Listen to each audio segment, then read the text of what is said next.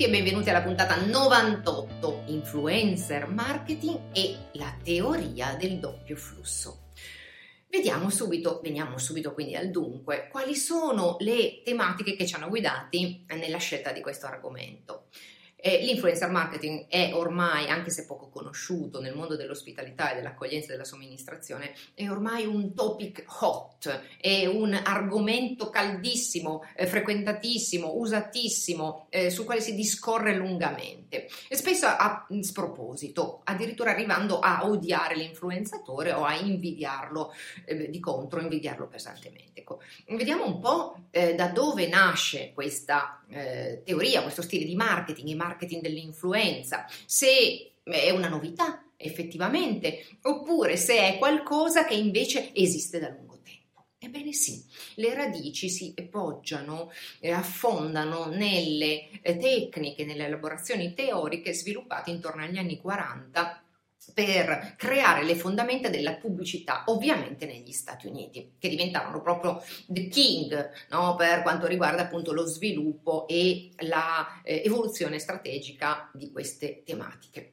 Nel 1944 Lazarsfeld, eh, un, proprio uno studioso, possiamo definirlo uno scienziato della comunicazione, insieme suo, alla sua squadra, al suo gruppo di lavoro, ideò proprio la teoria della comunicazione a doppio flusso. Che cosa significava? Lazarsfeld pose l'accento sul fatto che, mm, che sicuramente era meno efficace che il brand emanasse il suo messaggio che venisse ricevuto eh, chiaramente dall'utente finale eh, con l'obiettivo di vendere appunto un prodotto o un servizio. Lo riteneva meno efficace, meno efficace rispetto invece a una triangolazione, non un, un rapporto eh, bilaterale, ma una vera e propria triangolazione. Quindi Lazarsfeld ci insegnò che se il brand comunica a una fascia, un zo- uno zoccolo duro di VIP, di celebrity, di personaggi che hanno una grande autorevolezza, una grande influenza, questa eh, fascia, questo gruppo di persone possono poi con grande e maggiore efficacia comunicare al proprio pubblico, quindi raggiungendo l'utente finale, questo tipo di messaggio, anche un po' già, come dire, masticandolo, no? eh, fornendone una versione, diciamo così, non dico edulcorata, ma sicuramente più digeribile, più facilmente decodificabile e anche più efficace, ripeto, in termini di credibilità e di autorevolezza. Ecco che questa stessa teoria poi applicata nel mondo odierno, quindi sul finire del, dello scorso secolo, all'inizio del nostro millennio, con l'avvento di web, digitale e poi social media, applicata quindi in questo nuovo mondo, dà luogo a mh, mm, effetti veramente importanti. E non a caso sempre di più anche e soprattutto dal 2020 in poi eh, l'influenzatore ha assunto ruoli e importanze eh, marcate, sempre più rilevanti per quanto riguarda la strategia di comunicazione, di promozione, di vendita dei vari brand, anche nel mondo della destinazione, dei territori e dell'accoglienza. Ehm, pensiamo soprattutto all'impatto che gli influenzatori hanno avuto sul food oppure su microdestinazioni che sono diventate est- estremamente ri- rilevanti. Prima in principio erano i travel blogger, i food in fashion blogger e poi si eh, tramutarono e si, si sono evoluti soprattutto negli hikers e poi negli youtuber. Ecco, questi sono i due mondi eh, governati, se vogliamo, dall'immagine, quindi dall'uso del visual marketing, dal metterci anche la faccia, che hanno eh, creato luogo ideale per la diffusione di queste nuove pratiche nuove pratiche che ovviamente hanno una regolamentazione più chiara oltreoceano, un po' più indefinita eh, in Europa e un pochino più, diciamo così, incerta eh, in Italia, ma che comunque hanno regole e buone norme da seguire.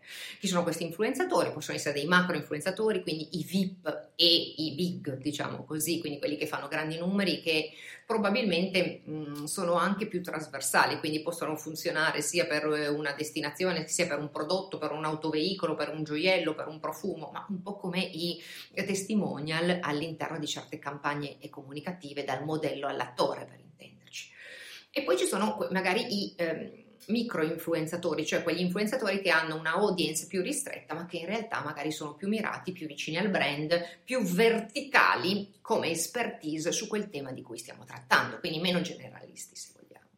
hanno anche budget diversi, quindi io devo cor- mm, parametrare le mie strategie tenendo conto di tutti questi aspetti. Quali sono poi le caratteristiche che io devo analizzare di questi influenzatori? Ci sono anche degli strumenti che mi aiutano a farlo. Sono soprattutto tre: reach, resonance e relevance. Per quanto riguarda la reach, quindi uh, intendiamo tutto quello che è la copertura, quindi anche il livello di popolarità del nostro influenzatore. In buona sostanza, dov'è, che copertura ha, quante persone può raggiungere detta così, anche se ci sono delle sfaccettature molto più interessanti, eh, per, per, essere rapidi. Mm? Poi abbiamo la resonance, che quindi è tutto quel tipo di frequenza, tempo, cioè ogni quanto postano, per quanto tempo poi un loro messaggio ha eh, riverbero, no? quindi risuona nell'aria e ovviamente che tipo di i, indice di engagement, quindi di partecipazione e anche di impatto poi sull'azione per esempio l'acquisto di un prodotto che, che loro possono mettere in gioco. Poi abbiamo ovviamente la relevance che è legata più che, eh, più che altro all'autorevolezza, quindi all'afferenza anche del mio prodotto, no? per esempio accoglienza piuttosto che food, nei confronti di questo influenzatore. Quindi tutti questi sono degli temi che poggiano delle basi sulla scienza, la neuroscienza e la scienza della comunicazione e anche la, l'arte, la storia della, del, della pubblicità e della comunicazione in genere.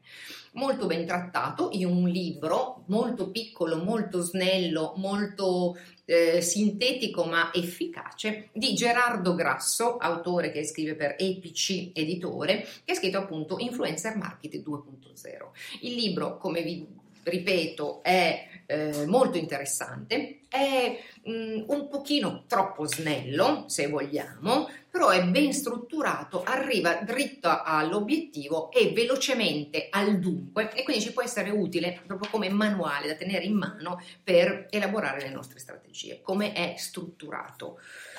Eh, intanto è stato scritto nel 2017, quindi ovviamente dentro non ci troverete le nuove piattaforme nelle quali alcuni influenzatori stanno esercitando grande, grande, potere mediatico. Pensiamo a Twitch, pensiamo a Clubhouse, che è ancora appena nato, quindi non sappiamo ancora come, come, approcciare. Ma al di là di questo è molto interessante perché parla di visione, di strategia, di come applicare poi queste strategie nel nostro quotidiano. Come è strutturato? Allora, si parte appunto con la definizione, quindi un po' con l'aspetto teorico legato al marketing dell'influenza, che cos'è l'influencer marketing, che, che chi è e che cos'è un influenzatore. Poi l'influenzatore e la produzione di contenuti, anche qua sempre di più noi sappiamo che eh, ci siamo orientati verso la creazione di contenuti, quindi l'influenzatore non è più una personcina messa lì come se fosse un soprammobile, ma comincia a diventare veramente eh, colui o colei che condivide valori e che scrive, produce lui o il suo staff eh, dei buoni contenuti. Poi c'è una parte interessante sulla, sulla, parte più strategica, si arriva proprio al dunque, cioè quali sono gli obiettivi, come scegliere l'influenzatore, quindi come individuarlo, con quali criteri, con quali strumenti, la relazione tra il brand e l'influencer, quindi anche un prontuario pratico di cosa fare quando il tuo brand vuole assoldare o coinvolgere nelle proprie strategie degli influenzatori.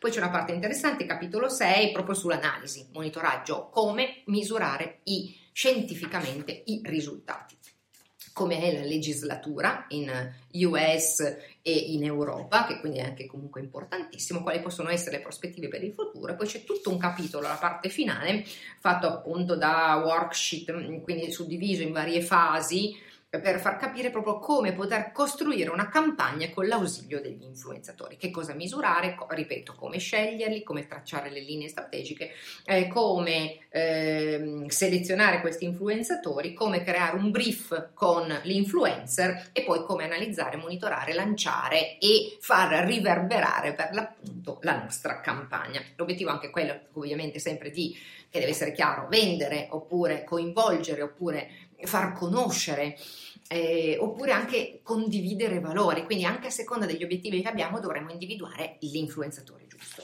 E sulla base appunto di questi consigli succinti ma efficaci che ci dà Gerardo Grasso, arriviamo giusto in conclusione della nostra puntata. Ovviamente il mio invito è quello di rielaborare questi pensieri che abbiamo sviluppato rapidamente insieme, soprattutto formulare nuovi desideri, formulare nuovi desiderata e poi condividerli con noi. Quindi se avete degli altri pensieri balenghi da eh, richiederci, se avete eh, dei libri da leggere, da volerlo fare con noi, l'invito è proprio quello di coltivare e trasmettere questi pensieri balenghi. A presto!